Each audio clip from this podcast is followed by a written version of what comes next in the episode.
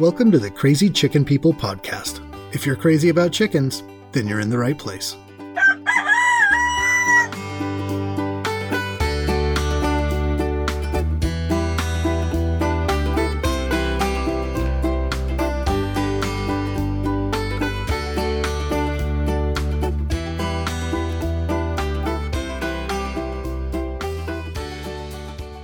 Hey, what's up, chicken people? Thank you so much for joining me again today on the Crazy Chicken People podcast. I am your host, Thomas Xenos, and today we are talking about the top 10 mistakes that chicken keepers make. And I would like to say before even getting started, don't take this as a shot or feel bad if I imply here that maybe something you're doing is incorrect, because I will tell you that at some point I have definitely been guilty of every single item on this list. And that's okay. That's part of learning. I don't think very many people, if any, start off their chicken adventure with the full range of knowledge that they need to care for a flock of chickens. If you did, that's awesome for you. But for the rest of us, it was trial by fire. I am always trying to improve the way that I care for my chickens. I know that there's a lot of things that I don't know how to do. So, looking at mistakes that I have made or might possibly make in the future, just helps me to take better care of my flock, which I think is what we're all after. So, with no further delay, I will get right into this list. And somewhere along the way here, I will have an update on my girl Goldilocks, who is doing better, which I'm happy about, but still working through some things. Okay, number 10 is overlooking molting season. I know we covered this recently, so not going to spend a ton of time on it, but it's a good reminder that during this time, it is important to take extra special care of your chickens. So keep in mind things like handling them a little bit less often when they seem to not want it, reducing any added stress in their world that you can help alleviate, feeding the higher protein snacks to help them rebuild feathers are all things that you want to keep in mind as you start to walk around your coop and run and notice that your birds are starting to drop feathers you know, it's a short part of the chicken's year, but it is an important time to give them the extra attention that they need so that they can work through it quickly.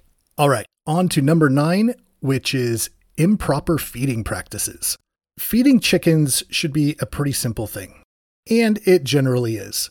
But you want to avoid getting into any bad habits that could eventually lead to serious consequences for the overall health and well being of your chickens. Your flock needs a balanced diet that provides the right combination of protein, carbohydrates, fats, vitamins, and minerals like calcium and phosphorus, which without, your flock is susceptible to nutrient deficiencies that can lead to some long term health problems like growth issues, a weak immune system, digestive problems, and unneeded feather loss. Fortunately, good feeding practices are really easy to make a habit of. To start off, you want to find a good quality feed.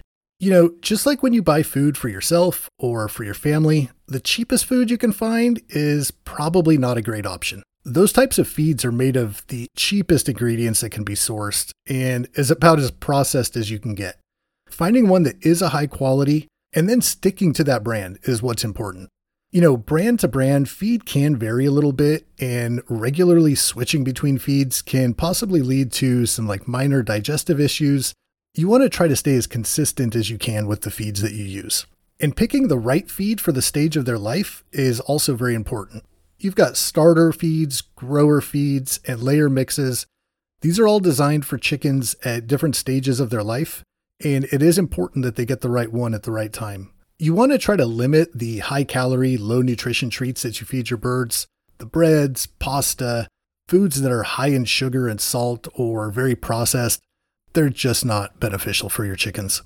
Consider swapping those things out for a snack like raw vegetables, fruit. Your chickens will be just as happy to get those thrown their way as they will the other stuff, and they'll be way better off for it.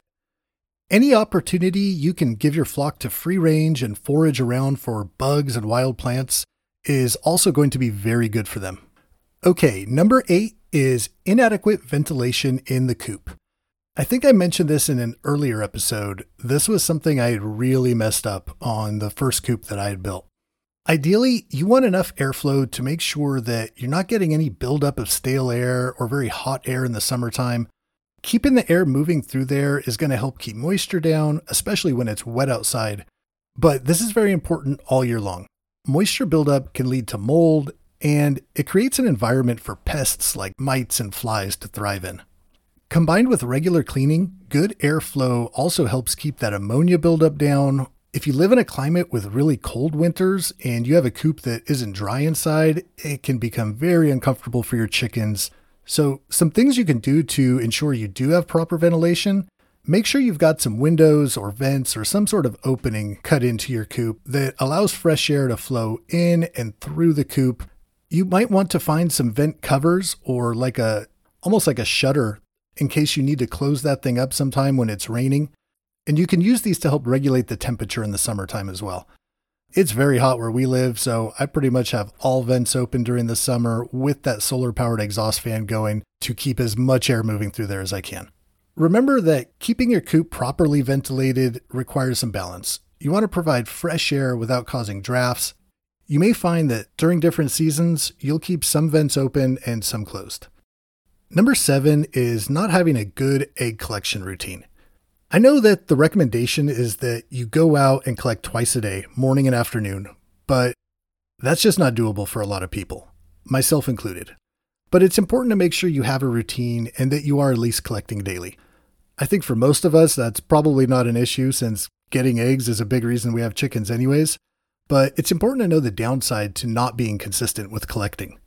When you allow eggs to sit in that roosting box for too long, you might find that your chickens start to peck at them, maybe just because they're curious, but they can start to develop an egg eating habit. You know, especially if that first peck is just to see what's going on and then they find out that there's something in there that tastes good, you could start to develop some real issues. When eggs sit for too long, they can also start to accumulate some dirt or droppings and other debris on them. This can compromise the cleanliness and the quality of your eggs, and if you like to display them or share them with people, they may not be looking so well either. You may also find that eggs start to break if they're piled up too much in one nesting box. You know, as your girls are climbing in and out, they're going to be kicking those eggs around a little bit. And if there's too many of them in there, they're going to bump each other and eventually start breaking. This can also start to attract rodents and other insects into the nesting area, especially if an egg breaks in there. They might start to see that as a food source and be coming around a lot more often. You may also find that if a favorite roosting box starts to get too clogged up with eggs, some of the hens might be discouraged from using that. So you don't want to break your chickens' laying habits by not giving them a good, clean, and comfortable place to put those eggs. So just make sure that you're collecting regularly and you should be able to avoid most of those problems. Number six is ignoring behavioral signs of illness. If you're anything like me, you can sit and watch your chickens for hours, and hopefully, it's one of the best parts of your day. I know I always feel much more at peace and just generally happy when I'm down there spending time with them, just watching them do their thing. But while doing this, it's important to watch your flock closely and be mindful of any abnormal behavior that might be an early sign that something is wrong. Like any social animal, chickens exhibit a range of behaviors that can provide some insight into their overall health and potential social issues that might be brewing. So you want to be alert to anything that seems out of the ordinary. If you notice sudden changes in behavior such as isolation, decreased eating, it could indicate an underlying issue with health or in the flock dynamic. And if you don't pay attention to these changes, you might miss the early signs of something that would otherwise be really easy to treat.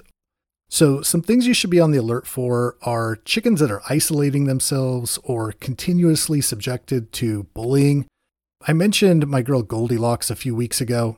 She was isolating herself in the coop that she was in, which was so weird because she knew those chickens so well.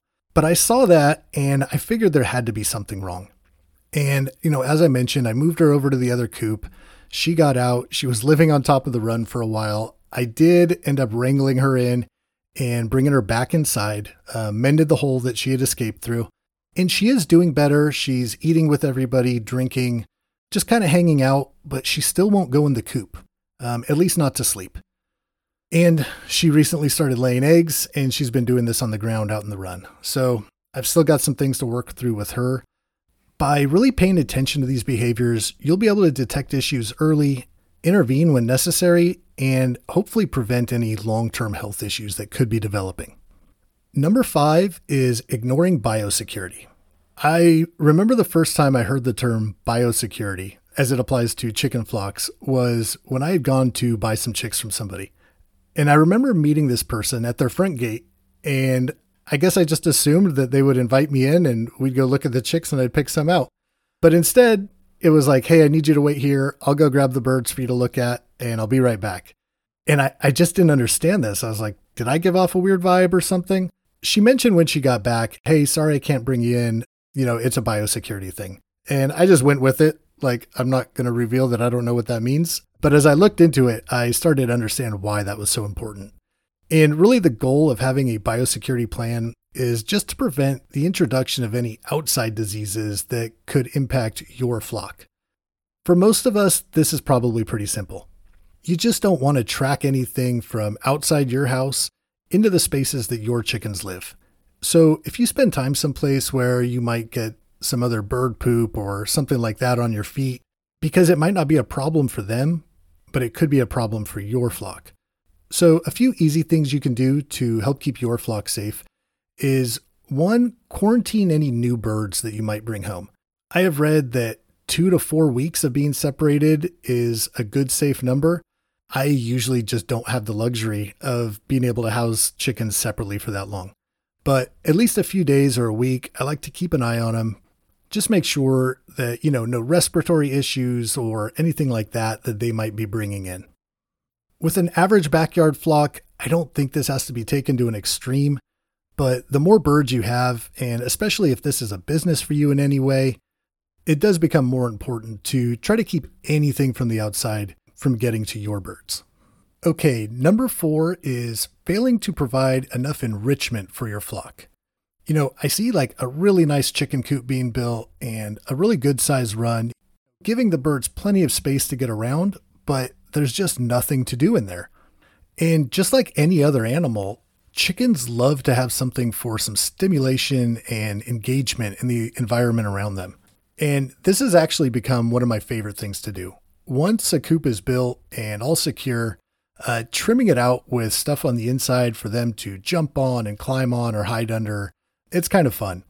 You know, the hens definitely appreciate some good hiding spots, uh, especially when they don't feel in the mood for romance. And anytime I can bring anything in there that is just sort of more natural, they love it. There's a fallen tree out in one of our pastures. I go cut limbs off of that and take that in there. They love roosting and climbing on those maybe bringing in some chunks of logs, especially stuff that you can move around from time to time. You know, bugs will accumulate underneath these things. And then when you move it, that definitely gives the chickens something to do. When they're given the opportunity to scratch around and find food, I'm sure you've seen it. They just love it. So maybe scattering some treats or seeds or the chicken scraps around the run so that they do have to kind of run around and hunt it down and scratch for it.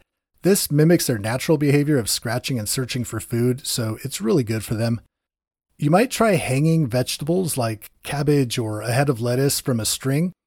Watching chickens peck and tug at that thing as it goes back and forth and they're trying to dodge it one second and then get a bite of it the next. It's fun to watch and it'll promote not just exercise and mental stimulation, but something for them to do together as a group. As long as there's plenty there, you shouldn't see any fights over it but they do seem to have a lot of fun. You know, putting some sort of a mirror or reflective surface in there, chickens are curious and they might enjoy kind of pecking at their own reflection or seeing who's on the other side of that glass, not realizing it's them. Other items like puzzle feeders or treat dispensing toys that make chickens really work for their food, they love this.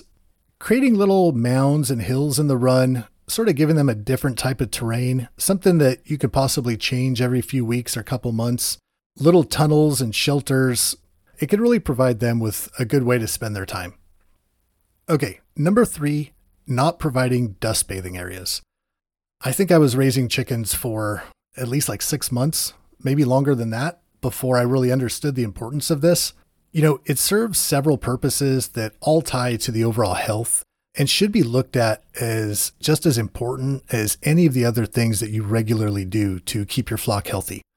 One of the things that dust bathing helps with is keeping their feathers clean. As they scratch and roll around in the dust, it'll absorb some of the oil and dirt and then gets kind of shaken off when they preen.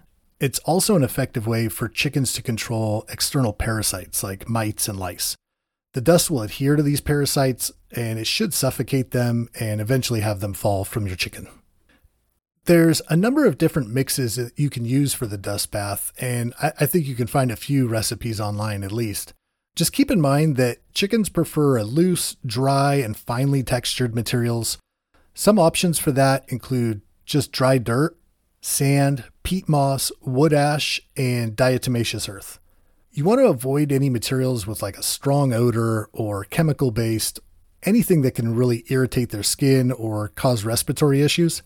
Even diatomaceous earth should be used with some caution and after reading up on the risks of improper use. And you'll see they will instinctively just get in there and start scratching, kicking, and rolling around in the dust. I've actually put mine in a tub because it just didn't seem to work very well on the ground. I bought what was an extra large litter box, and that works really well. I've seen as many as two or three of them in there at a time, but typically they just take turns in it. Having it in that tub makes it easy for me to remove that, go refill it or clean it if needed, and then bring it back in. If you have a larger flock, you might consider multiple dust bathing areas just so that nobody's getting left out or doesn't create any fights. Number two is underestimating the ability of predators. If you've been raising chickens for any length of time, I hope you haven't lost any, but probably you've at least seen that a predator has tried to get at your chickens. Until you raise chickens yourself, you'd probably never imagine how crafty a raccoon can be and how hard they will work to get at your birds. Any lock or latching device on your coop that a four year old child can open, a raccoon will probably be able to get through. I know when I first started building my chicken coop, the first one that I did, I was kind of just using the materials that I had available. I understood that it needed to be a tight enough fence to keep any animals out, and I thought that was good enough. You know, I had seen so many people saying that half inch hardware cloth was the only way to go. And I was like, no way. I was using 2x4 no climb, heavy duty fencing. I thought, well, no raccoon is going to rip through this. It's not going to happen did not consider for a moment that they would just reach through there and be able to grab a chicken, which they do. And if a raccoon is able to reach through that fence and grab any part of your chicken, they're going to get part of that chicken. And that could mean that they've gotten a hold of a leg or their head and pulled it right through the fence. It's an awful thing to walk up on. You know, be it a raccoon, a fox, even rats that can dig well underneath a fence. It's like everything out there wants to eat your chickens. I've lost birds from coops that I had gone months or even over a year without ever having an issue. And I felt like, okay, that coop is secure. And then go out there one day and never even being able to identify how something got in. But you know, you go out and you find that your chicken has been killed after you put so much work into raising them. Certainly going forward, I know that keeping that coop and run just as tight as possible is definitely the way to go. If you're in a, a residential neighborhood, you probably don't have quite as many predators as those who live out on some acreage, but you're still going to get raccoons. You're still going to get rats, snakes, hawks flying overhead if your birds are, you know, running around in your yard. You know, I've even had one of our barn cats that killed a couple of our young chickens. Never would have thought that that was going to happen. I mean, he was a mean cat. I guess I should have seen it coming. But you go a while with your chickens being okay and you don't lose any. And maybe I got too comfortable thinking that they were safe. I guess it's impossible to guard from everything, but just don't underestimate what those predators will do to try to get to your chickens. All right. Now, the number one mistake made by most chicken keepers, and maybe I should note, I didn't just make this list up. I did do some research on it. I didn't find this exact list anywhere, but more kind of took the pulse of a bunch of different articles that I had read. And where these rank probably isn't totally important. Hopefully, it's just here in one or two, and it just serves as a good reminder to tighten up a little bit on those things. This is one that took me a while to really understand the importance of, and that is doing regular health checks on your chickens. You can kind of take a look as they're running around doing their thing, try and get an idea of if they're healthy or not. But until you really do like a full examination on one up close, it's hard to say what might be going on. So performing regular checkups on your flock super important. It's going to enable you to identify health problems at their initial stages before they become severe. For me, I have found that it's easiest to do this at night once they've gone to bed. I do like using the headlamp, as I mentioned in an earlier episode. It makes it really easy to go in, always be able to see what you're doing, and have your hands free so that you can check the feet, pull back some of those feathers, look at the skin. You'll want to check for clear eyes and nostrils, make sure there's no discharge or any sort of seepage coming from around the eyes. Get into their feathers and down to their skin. You want to check for any parasites like lice or mites that might be in there. Get a good look at the color and condition of their combs and wattles pale or discolored comb can indicate a number of health issues.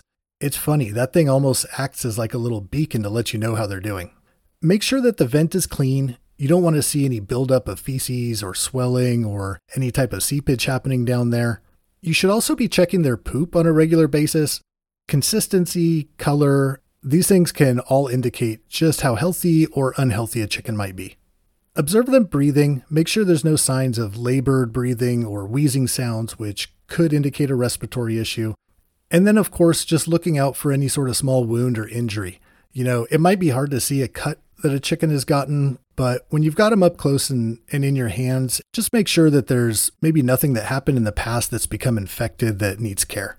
And remember that while you are handling your chickens for these health checks, make it a comfortable thing for them so that when they do see you come in every couple weeks when it's late at night, they know that everything's going to be okay. So that's the list. I'm sure that no one listening to this has every single one of those things as a current problem, but hopefully a couple of those items at least kind of got you thinking and considering if, you know, that aspect of your chicken care does need a little improvement. I don't think anyone on here is professional chicken keepers. It's just something that we love to do and knowing that you're doing right by your chickens and keeping them healthy, I think makes this all that much more enjoyable. Thank you for listening today.